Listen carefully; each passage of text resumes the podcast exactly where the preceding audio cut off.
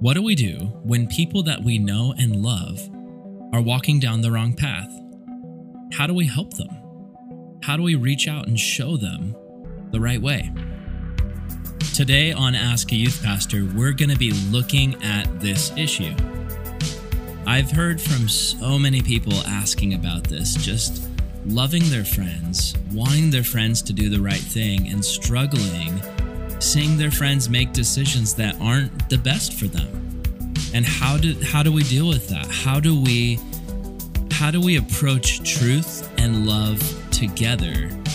And how do we do this without risking hurting the relationship or harming the relationship? Today on Ask Youth Pastor, we look at all these things. I'm Aaron Salvato. Hope you enjoy the show.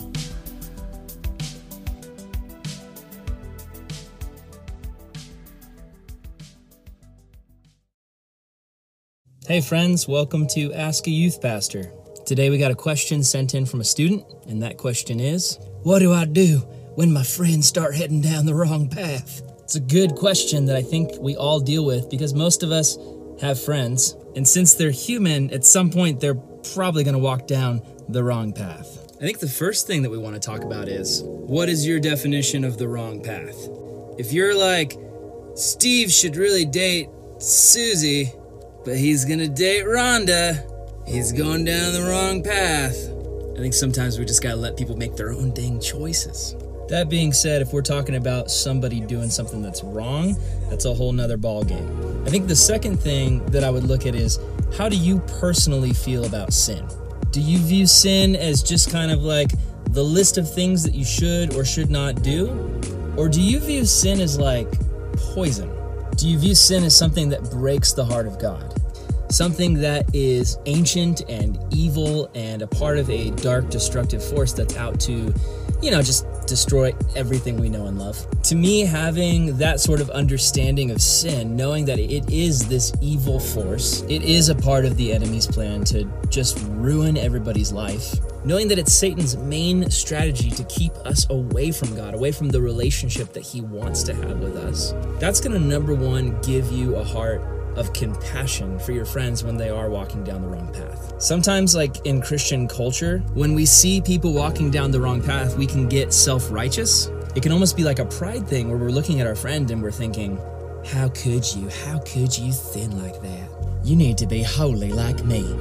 I'm gonna get in your face and I'm gonna judge you.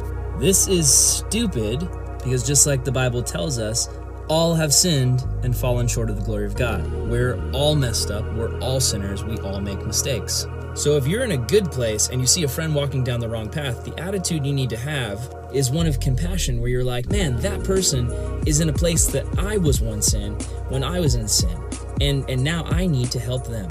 So the motivation definitely needs to be love. Truth and love have to combine forces.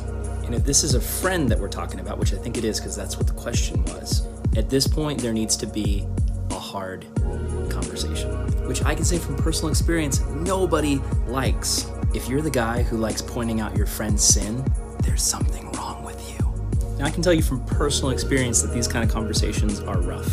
There's always this fear that you're going to hurt the relationship or lose the relationship by pointing out something that's wrong there can honestly just be this huge tendency for us to just let things go, just let it slide. Just don't say anything. But think about it is that right? Here's an example for you, just to kind of like think it through. Let's say you're driving in a car and you're using a new GPS app. I don't know about you guys, but uh, basically, before GPS, I just got lost all the time. Like I didn't even use MapQuest. I didn't even write down instructions. I would just kind of go, "Oh, I think my house is that direction," and then I would drive for hours and get lost. Anyway, back to my illustration. Let's say you're driving, you're using a new GPS app. It is telling you head north to get to your destination, and your friend's in the car with you. And your friend is looking at Apple Maps or Google Maps, and it sees that the third party weird Russian GPS app that you're using is actually leading you off a cliff. It's actually telling you that if you head north, you're gonna get to your destination, but in the end, you just die. You'll just go off a cliff. And your friend sees this clearly on the map, what is the right thing for the friend to do? Is it right for him to say, Hey man, I love you, and because I love you, I don't want you to drive off a cliff. I just want you to know that GPS app is gonna kill you. Would it be right for the friend to be like, uh, I don't want him to think that I don't respect his app downloading choices. No, obviously, because in that scenario, what happens is both people like drive off a cliff and die. And I know it sounds so easy when I put it that way. I know in real life it's a lot harder. For you young people watching, I know it is especially hard. In our current age of social media, the climate is basically I can do whatever I want, say whatever I want, post whatever I want, and if somebody challenges me or questions me or tries to critique me, I'll just block them. Unfriended, deleted. And then it gets even more complicated for those of you guys who all go to school together because once you've been shunned on social media, then all of a sudden you're shunned in real life. There's a whole extremely complicated ecosystem to this.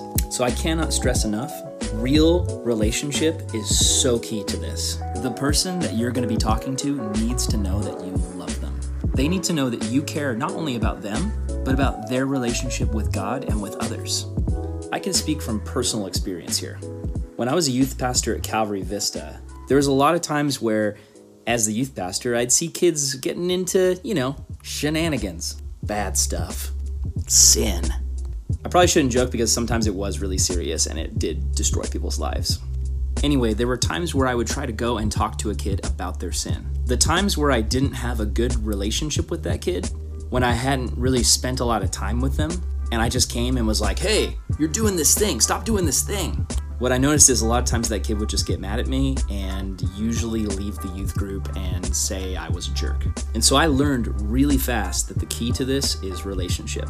Because the students who would actually listen to me when I would come to them and tell them, hey, I love you and I see that you're struggling with this, can we talk? Can we pray? They were the ones that I had spent time with. The ones I had taken out to lunch, drove around town in my car, played video games with, the girls that my wife discipled and met with, students that me and my wife would take out to eat together and talk and pray with.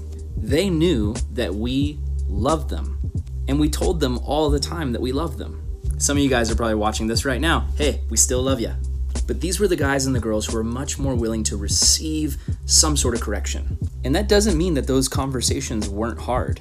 There was a lot of times where they were really hard times where some students were like, dude, Aaron, you don't know what you're talking about. You're crazy. Like, no way. That thing that you're saying is sin. That's not even sin. What are you talking about? Or sometimes they would just get really offended and think that uh, me and my wife were being religious or, or trying to put rules and restrictions on them. Again, when you love people and you know that sin is poison, when you know that walking down the path of sin is literally like driving off a cliff, your perspective is love. It's, I love this person. I don't want to see them walk down a wrong path. And those conversations were really hard. But you know what? There were several times where days, weeks, months, even years later, that person that we talked to said, Hey, you know what? You were right. Thank you so much for, for telling me that. I didn't want to hear it, but I needed to hear it. We live in this really sick, twisted culture, especially on social media, where we're trained to just give constant affirmation to one another. Which, I mean, affirmation is a great thing. I needed a lot of affirmation when I was growing up. But our culture has trained us to affirm one another's sin. We see this all the time through social media. I guarantee you right now, even if you're a Christian, go look at some of the things that your friends are posting. If you see one where they're doing something that's probably not right, I guarantee you, you'll also see in the comment section a bunch of people saying, You go, girl. Yeah, man, that's awesome. Way to go. Yes, I know I'm old. Yes, I know I'm lame. I'm not saying social media is evil. I'm on it right now. What I am saying is that social media reveals a flawed brokenness in our system. Instead of taking the risk and showing one another that we love them by saying, hey, you're headed down a wrong path here, we praise one another for their sinful activities. Here's a great verse 1 Corinthians 13 6. Love does not delight in evil, but rejoices with the truth. Our friends need us to rejoice about the true things in our life, to point out the beauty in one another, to recognize the God given abilities that we all have to see the potential in one another, to encourage one another and build one another up and just speak a ton of loving affirmation over one another. But we shouldn't delight in sin. Please don't listen to what I'm saying and become a legalist and just start pointing out every little stupid thing that your friend is doing. It's not what I'm saying. We all have problems and issues. But if you see your friend honestly heading down a path that's not helpful, but harmful, I would say do the right thing. Have those hard conversations. They're tough, but in the end, they're so needed. I have guys in my life who are there to speak truth into my life and tell me when I'm being an idiot. It's seriously so needed. So, yeah, when you see your friend going down the wrong path, speak truth in love. Be motivated by compassion, and most of all, remember that sin separates people from Jesus. Have a heart that you don't want to see your friends separated.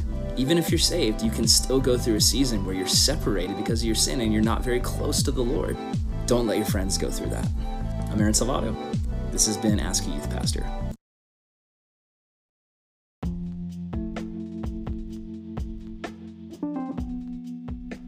Hey guys, I just want to interject at the end of the episode and just clarify something I just said. So, in the last clip, I was talking about how basically, even if you're a Christian, you can still face separation from God because of your sin. What I meant was not about hell or damnation or eternal flames. Um, what I was talking about was basically how when we're in sin, there's this self imposed separation that we put on ourselves. Basically, what I mean by that is God is always there. The Bible teaches that nothing can separate us from the love of Christ. If you're a Christian, Jesus is always with you, His presence is always with you. But when we sin, it can block our judgment, it can keep us from being able to feel the presence of God because our sin clouds that judgment. So that's just something that's really important to understand. I'm not saying that, uh, you know, you get saved and everything's great, and then all of a sudden you know, because you're doing something wrong, all of a sudden you're going to be eternally separated from God. God's grace is so big that at the cross, He did everything that needed to be done for your salvation. So thank goodness for that. So there's the show notes. That's the end of the show. Enjoy your life. Go and go and read a book.